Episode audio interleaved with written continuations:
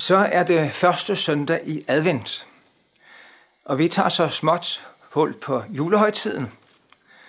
Og det giver mig anledning til, at vi i dag og de kommende fire søndage sætter fokus på, hvad julen egentlig drejer sig om. Jeg tænker ikke her på, hvad vi har fundet på af juletraditioner af forskellige art, med julegaver og juletræer og julenisser osv. Når jeg tænker på, hvad jul drejer sig om i kristen forstand. Og her er der et ord, som går igen i mange af vores dejlige advents- og julesalmer. Og hvad er det for et ordmund, som altså vi ofte synger i julen? Jo, jeg tænker på ordet paradis. For eksempel synger vi med Grundtvig i Blomster som en rosengård, med den Guds og Davids søn, som gør end i lys og løn paradis af ørke. Og i en anden julesalme af Ingemann, Dejlig af jorden, synger vi gennem de fagre riger på jorden, går vi til paradis med sang. Det store spørgsmål er nu, hvad gemmer der sig egentlig i talen om paradis? Hvor kommer tankerne om paradis egentlig fra? Er der et paradis? Og i givet fald, hvordan kommer man der? Og nu skal vi læse fra Bibelen, fra 1. Mosebog, kapitel 2, og vi læser fra vers 8 til 25. Der står nemlig, Gud, Herren, plantede en have i Eden ude mod øst, og der satte han det menneske, han havde formet. Gud Herren lod alle slags træer, der var dejlige at se på og gode at spise af, vokse frem af jorden. Og så livets træ midt i haven, og træet til kundskab om godt og ondt. I eden udsprang en flod, der vandede haven. Udenfor delte den sig og blev til fire strømme. Den første hedder Pishon. Den snor sig gennem hele landet Havila, hvor der er guld. Guldet i det land er fint. Der er også bedellium og shohamsten. Den anden flod hedder Gishon. Den snor sig gennem hele landet Nubien. Den tredje flod hedder Tigris. Den løber øst for Assur. Den fjerde flod er Eufrat. Gud Herren tog mennesket og satte ham i Edens have, for at han skulle dyrke og vogte den. Men Gud Herren gav mennesket den befaling. Du må spise af alle træerne i haven, men træet til kundskab om godt og ondt må du ikke spise af. For den dag du spiser af det, skal du dø. Gud Herren sagde, det er ikke godt, at mennesket er alene. Jeg vil skabe en hjælper, der svarer til ham. Så formede Gud Herren alle de vilde dyr og alle himlens fugle af jord, og han førte dem til mennesket for at se, hvad han ville kalde dem. Og det mennesket kaldte de levende væster blev deres navn. Sådan gav mennesket al kvæget, himlens fugle og alle de vilde dyr navn, men han fandt ikke en hjælper, der svarede til ham. Der lod Gud Herren en tung søvn falde over Adam, og mens han sov, tog han et af hans ribben og lukkede til med kød. Af det ribben, Gud Herren havde taget fra Adam, byggede han en kvinde og førte hende til Adam. Da sagde Adam, nu er det ben af mine ben og kød af mit kød. Hun skal kaldes kvinde, for af manden er hun taget. Derfor forlader en mand sin far og mor og binder sig til sin hustru, og de bliver et kød. Adam og hans kvinde var nøgne, men de skammede sig ikke. Så langt fra 1. Mosebog, kapitel 2. Her får vi et indtryk af, hvordan det var med det første paradis, Edens have. Hvordan alt åndede fred og harmoni. Alt var, som det skulle være.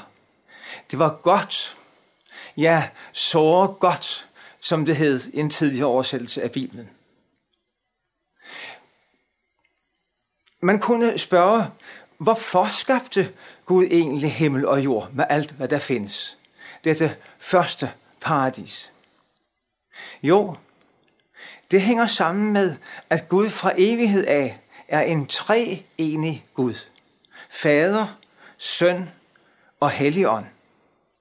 Og i denne treenige Gud har der fra evighed af udfoldet sig et fuldkommens kærligt og fuldkommens helligt fællesskab.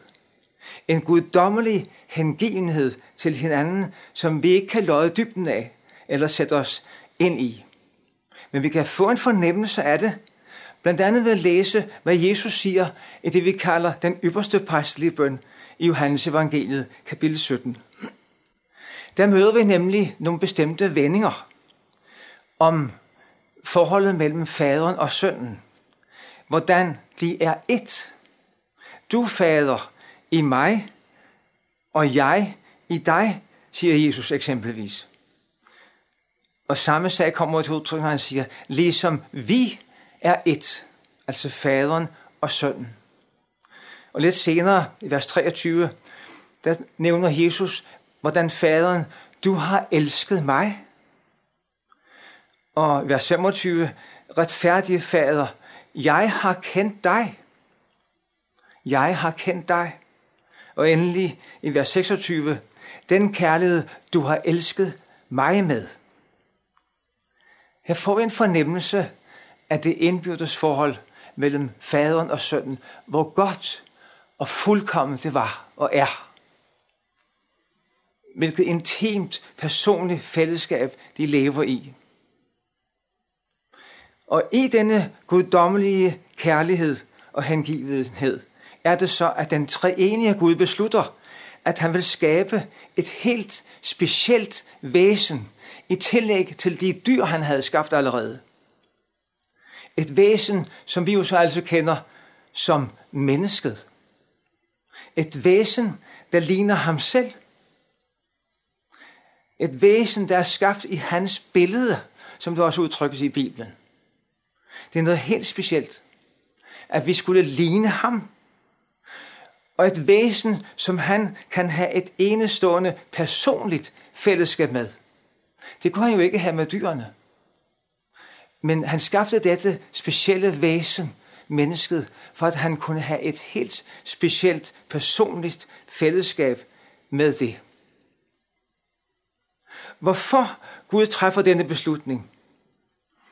Ja, det kan vi ikke komme nærmere ud over det, vi allerede har sagt. Vi må bare konstatere, at det har han gjort fra evighed af. Og han har gjort det i sin store og ubegribelige kærlighed. Og han har gjort det i sin brændende vilje til fællesskab. Et vigtigt spørgsmål i denne forbindelse er, hvad er så egentlig Guds hensigt og vilje med dette fællesskab? Hvad vil han så at sige udnytte det til? Og det har svaret, han vil på ingen måde udnytte det til, hvad vi kunne kalde egen fordel. Nej, for der bor ikke den mindste egoisme i Gud. Det gør der ikke.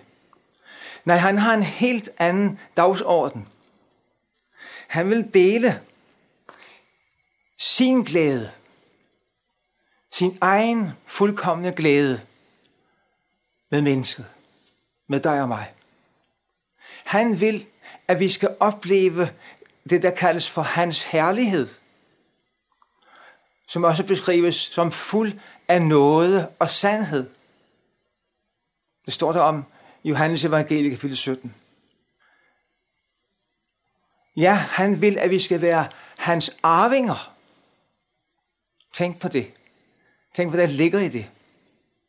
Og Kristi medarvinger. Kristus, den anden person i Gud, er egentlig indsat som arving til alle ting, læser vi i Bibelen. Alt er skabt til ham og ved ham. Og nu har faderen fundet det passende i sin gode vilje at indsætte os som medarvinger til Kristus. Igen, tænk hvilke perspektiver. Dette vil Gud. Dette vil Jesus. Og det indebærer også, at Jesus vil, som han selv udtrykker det, at hvor han er, der skal også vi være. Læser om det i Johannes evangelie kapitel 17, vers 24. Fader, jeg vil, og ordet vil er her stærkt betonet på grundteksten. Jeg vil, at hvor jeg er, skal også de, som du har givet mig, være hos mig, for at de skal se min herlighed. Her har vi det med herligheden, som du har givet mig, for du har elsket mig, før verden blev grundlagt. Jeg mærker til, at dette med Jesu herlighed og Guds herlighed har med Guds kærlighed at gøre. Og som igen har med dette fællesskab at gøre. Kærlighedens fællesskab. Hvor alt under harmoni. Hvor alt er glæde. Altså kan vi konstatere, at også Jesus vil, ligesom faderen, at vi skal se hans herlighed. Og se betyder her, at vi skal opleve, så at sige, at være selv i vores krop, hans herlighed, som også altså har med faderens kærlighed til ham at gøre. Og dette er en virkelighed, som overgår alt, hvad vi kan forestille os. Det er en salighed uden lige. En oplevelse af glæde uden lige. Og her kan vi altså konstatere, at det er, hvad der ligger bag skabelsen af himmel og jord. Og dermed også skabelsen af mennesket, af dig og mig, og af alt, hvad der findes. At Gud ville glæde mennesket i et inderligt, personligt fællesskab med sig. Så Gud ønskede at kunne fryde sig over mennesket. Og at mennesket kunne fryde sig over vores Gud og eje hans velbehag. Han ville, at vi skulle have det, som der står i salme 36, vers 9-10. Du mætter, de mætter sig ved overfloden i dit hus. Du lader dem drikke af din herlige bæk, for hos dig er livets kilde. I dit lys ser vi lyset. Og i salme 149, Israel skal glæde sig over sin skaber. Sions sønner skal juble over jeres konge. I dan skal de lovprise hans navn. Til pauker sitter skal de lovsynge ham. For Herren glæder sig over sit folk og smykker de ydmyge med frelse. Men som bekendt blev dette herlige paradis ødelagt. En ond magt, Satan, djævlen, narrede de første mennesker, Adam og Eva, til at bruge deres gudgivende frihed til at fravælge Gud som deres livs kilde. Nu var det ikke længere klæde og fred, der rådede, men det var bitterhed og disharmoni. Ja, lige frem fjendskab mellem Gud og menneske. Vi læser om, hvordan mennesket, Adam og Eva, forsøgte at skjule sig for Gud, da han kom gående i haven. Også i dyreverdenen kom dette fjendskab og denne disharmoni til råd, med alt hvad det er følger. Men lykkeligvis for os, så lå Gud det ikke blive med denne forfærdelige situation. Han kunne jo have sagt, Nå, så må de bare selv om det, de menneskebørn. Nu må de bære straffen for deres ulydighed for evigt. Men det gjorde han ikke. Nej, allerede den selv samme dag, hvor syndefaldet fandt sted, der læser vi i kapitel 3 i 1. Mosebog, vers 8 og 9. Ved aftenstid hørte de Gud Herren gå rundt i haven. Der gemte Adam og hans kvinde sig for Gud Herren mellem havens træer. Gud Herren kaldte på Adam, hvor er du? Tænk, her er det skaberen selv, der går ud og leder, opsøger sin skabning, som er kommet på afstand af ham.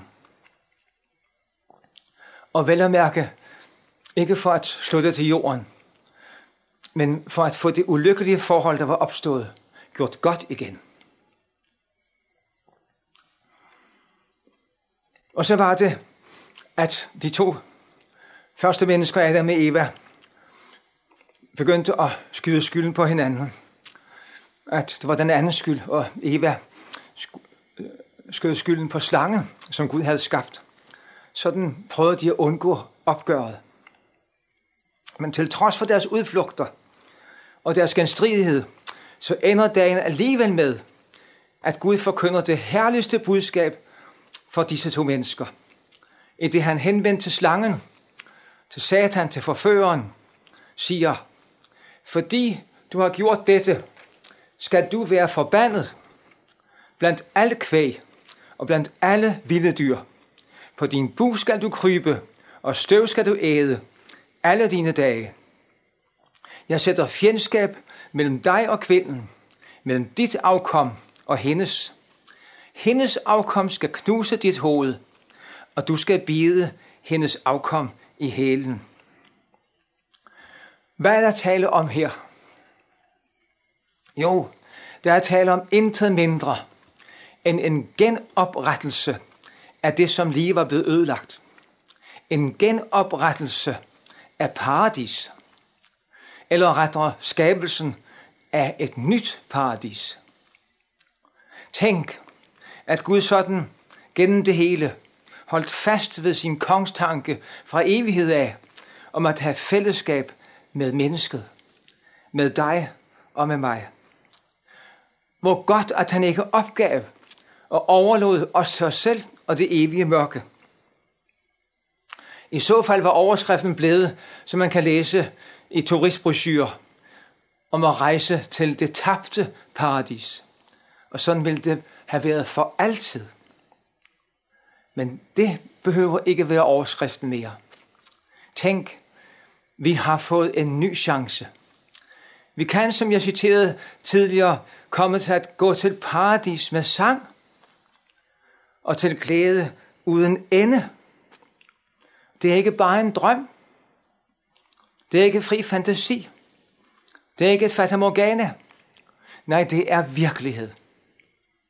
Det er, hvad julen gør klart for os. Hør det. Du har chancen for at komme i paradis. Du har chancen for at komme i paradis. Vejen til paradis vogtes ikke længere af keruber med lynende flammesvær. Nej, dørene er slået op på vidgab. Det gælder i Jesu navn. Hendes afkom skal knuse slangens hoved. Sådan står der om Jesus, som vi læste det.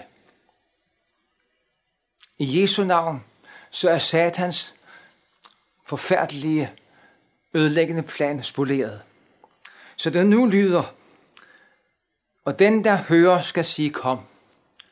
Den, der tørster, skal komme, og den, der vil, skal få livets vand for intet. Det er vandet fra paradis. Sådan er det takket være Jesus. Og som vi også kan læse i Romerbrevet 5, ved ham, Jesus, har vi i troen fået adgang til den nåde, som vi står i, og vi er stolte af håbet om Guds herlighed. Kan du se forbindelsen til paradis? Håbet om Guds herlighed. Det var det, vi var inde på. At de skal se min herlighed. Og i Efeserbrevet kapitel 2, for gennem ham, altså Jesus, og det er jo kvindens afkom igen, har både vi og I i en ånd adgang til faderen. Igen, vejen ind til Gud, ind i paradis, vogtes ikke længere af keruber med lynende flammesvær. Nej, gennem Jesus har vi i en ånd adgang til faderen. Og endelig i Efeserbrevet kapitel 3, vers 12. I ham og ved troen på ham har vi frimodighed og tillidsfuld adgang til Gud. Ja, sådan gentager Paulus sig faktisk for at understrege, hvor vigtigt det er, at vi får fat i det her. Og kan glæde os over det. Takket være Guds indgriben kan vi nu synge om Jesus. Med den Guds og Davids søn, som går ind i lys og løn. Paradis er ørke. Paradis, hvor der ikke er noget liv, som vi kan opleve det, du og jeg, når det gælder vores Jesus jord. At der ikke er noget liv, men der er en, der kan skabe det paradis er ørke. Gud velsigne os til at tage det til os. Lad os takke og bede. Og vi takker dig, vor kære Gud og far i himlene, for hvor du har udtænkt fra evighed af om fællesskab med din skabning, med mennesket. Vi priser og ophøjer dig for det. Vi takker dig for, at du derfor gik i gang med den store skabelse af paradis. Og vi takker dig for, at du lod dig ikke stanse af den djævelske påfund, som endte med, at paradiset blev ødelagt. Vi takker dig for, at du fandt vejen til et nyt paradis. Vi priser og ophøjer dig for det. Velsign os til at gå vejen til paradis. Amen.